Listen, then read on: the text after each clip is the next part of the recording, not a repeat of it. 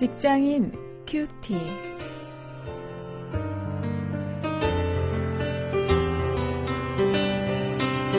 여러분 안녕하십니까? 1월 28일 오늘도 계속해서 이 노사 관계를 생각해 볼 텐데요. 창세기 30장 25절부터 36절 말씀을 가지고 연봉 줄다리기 이런 제목으로 연봉 문제를 한번 함께 생각해 보겠습니다.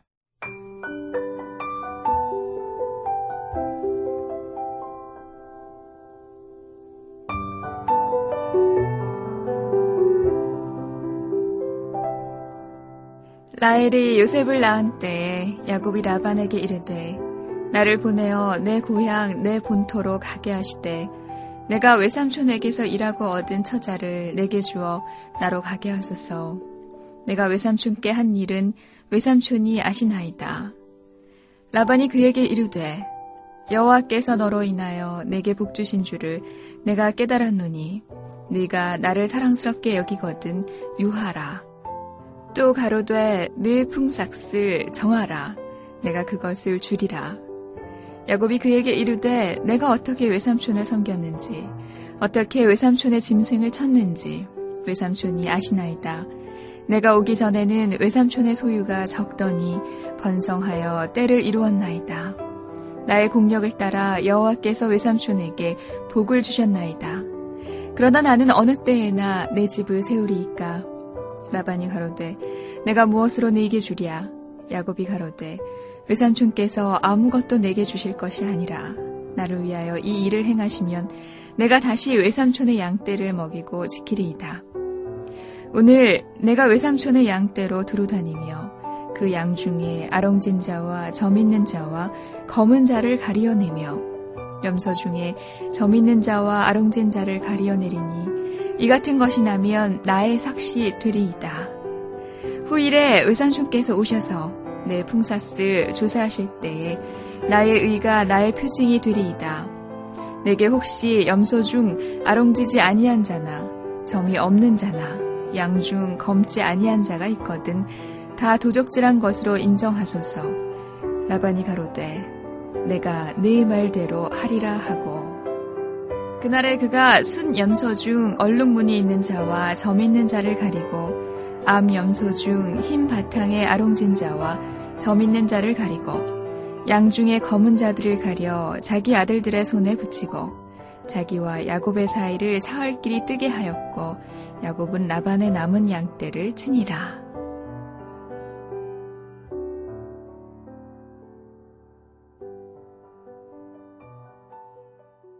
요즘에야 뭐 별로 그런 일 없습니다만은 이 전에 이제 자기가 이 회사를 그만두겠다 해서 자기 몸값을 올리는 이제 그런 일이 있었죠. 라디오에 어떤 분이 나와서 이제 기업을 운영하는 한 분이 나와서 어 이제 이야기하는 것을 제가 들었는데요. 꼭 회사에 필요한 사람이라고 하더라도 어 저 회사 그만두겠습니다 하면 일단 잡지 않는다고 합니다. 그래야 일단 잡지 않아야 아 그다음에 이제 그 연봉 줄다리기에서 어, 좀 유리한 고지를 점령한다고 하는 거죠. 처음부터 이 잡아놓으면 어, 그 사람의 연봉이 한없이 올라간다는 것이죠. 어, 제가 그 이야기 듣고 아 그렇기도 하겠구나 하는 생각하면서 웃었던 적이 있습니다. 오늘 우리 본문 속에서 야곱과 라반이 그런 연봉 줄다리기를 합니다. 이 야곱과 라반의 이 관계 속에서 어떻게 우리가 그것을 볼 수 있는가 하면요. 야곱이요 퇴직을 빌미로 자기의 몸값을 올리는 모습을 볼 수 있습니다.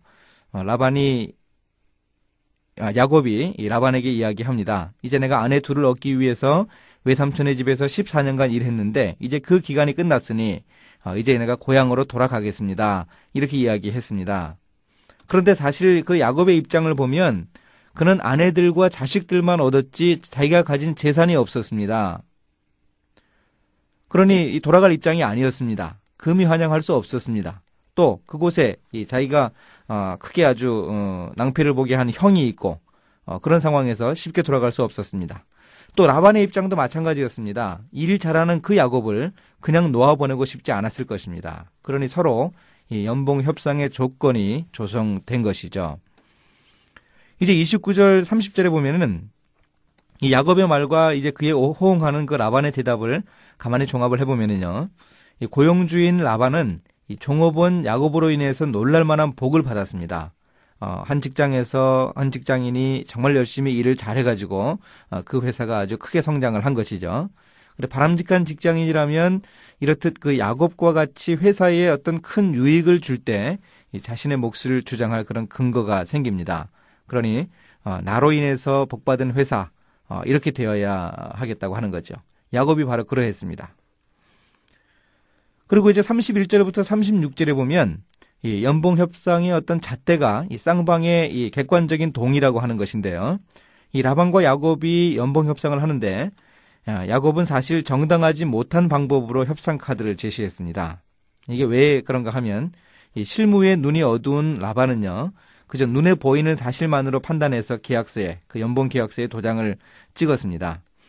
이제 14년 동안 또 그 이전에 자기 집에서도 야곱이 그 목축을 하다 보니까 그 양들의 생리를 잘 알죠. 그 가축들의 생리를 잘 알아서 어, 점 있는 것, 또 아롱진 것, 검은 것 이런 것들이 태어나는 확률이 그렇게 높지 않거든요.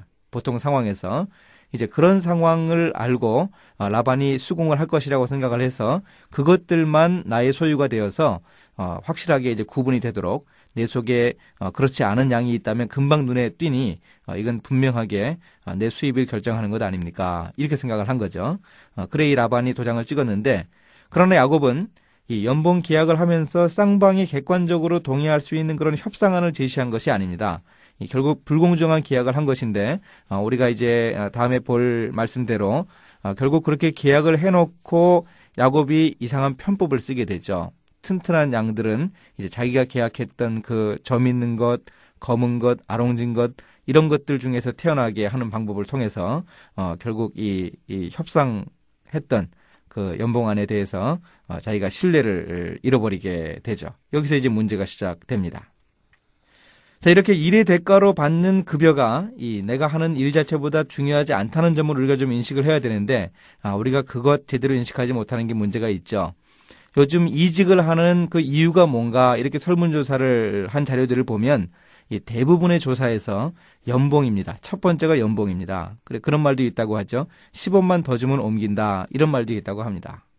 말씀드린 대로 이 급여는 내가 이런 대가로 받는 것인데 아, 그것이 내가 하는 일 자체보다는 어, 중요하지 않다는 그 사실을 좀 우리가 깨달을 수 있어야 하겠습니다. 또 내가 정당한 대가를 받고 있는 것인가, 또 나는 그 내가 받는 대가만큼 일을 제대로 하고 있는 것인가, 이것도 한번 세밀하게 점검하면서 아, 우리 자신의 연봉에 대해서도 한번 생각해 볼 수 있길 바랍니다. 이제 시대가 많이 변해서 대부분의 기업들이 연봉제를 실시하고 있고 어, 완전 연봉제는 아니더라도 연봉제를 닮아가는 그런 그 기업들이 많이 있습니다. 이런 상황 속에서 나 자신의 어, 일의 능력에 대해서 객관적으로 인정받는 것도 우리가 반드시 신경 쓰고 관심 가져야 할 부분입니다. 어, 이런 것을 한번 오늘 라반과 야곱의 연봉 줄다리기 모습을 가지고 생각해 볼 수 있기를 바랍니다. 이제 함께 기도하시겠습니다. 하나님 평생 직업 시대에 또 연봉제 시대에 돌입하면서 일터에서 일의 보람을 찾기보다는 돈을 추구하는 그런 성향이 강해졌습니다.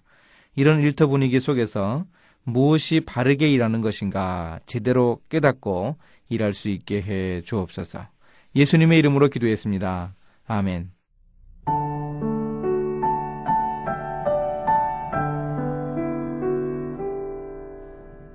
월급을 공개한다는 이름의 재미있는 인터넷 사이트가 있어 들어가 보았어요. 자기들의 월급을 공개하고 그 연봉이 많은가 적은가 토론도 합니다. 입사 후 본래 약속한 월급보다 적은 액수를 주는 기업주를 성토하기도 하지요. 연봉제를 실시하는 회사가 늘어나고 있는 우리 상황에서 사람들의 관심사가 어떤 것인지 잘 알 수 있었습니다. 일을 하고 그에 대한 대가로 받는 월급은 참 중요하죠. 그러나 아무리 연봉이 중요하고 그것이 자신의 일하는 능력을 재는 바로미터로 인식된다 하더라도 우리 크리스천이 일하는 데 있어서 돈을 가장 중요한 것으로 생각하면 문제가 있지 않을까요? 연봉 줄다리기를 벌이던 라반과 야곱을 보며 이 문제를 생각해 봅시다.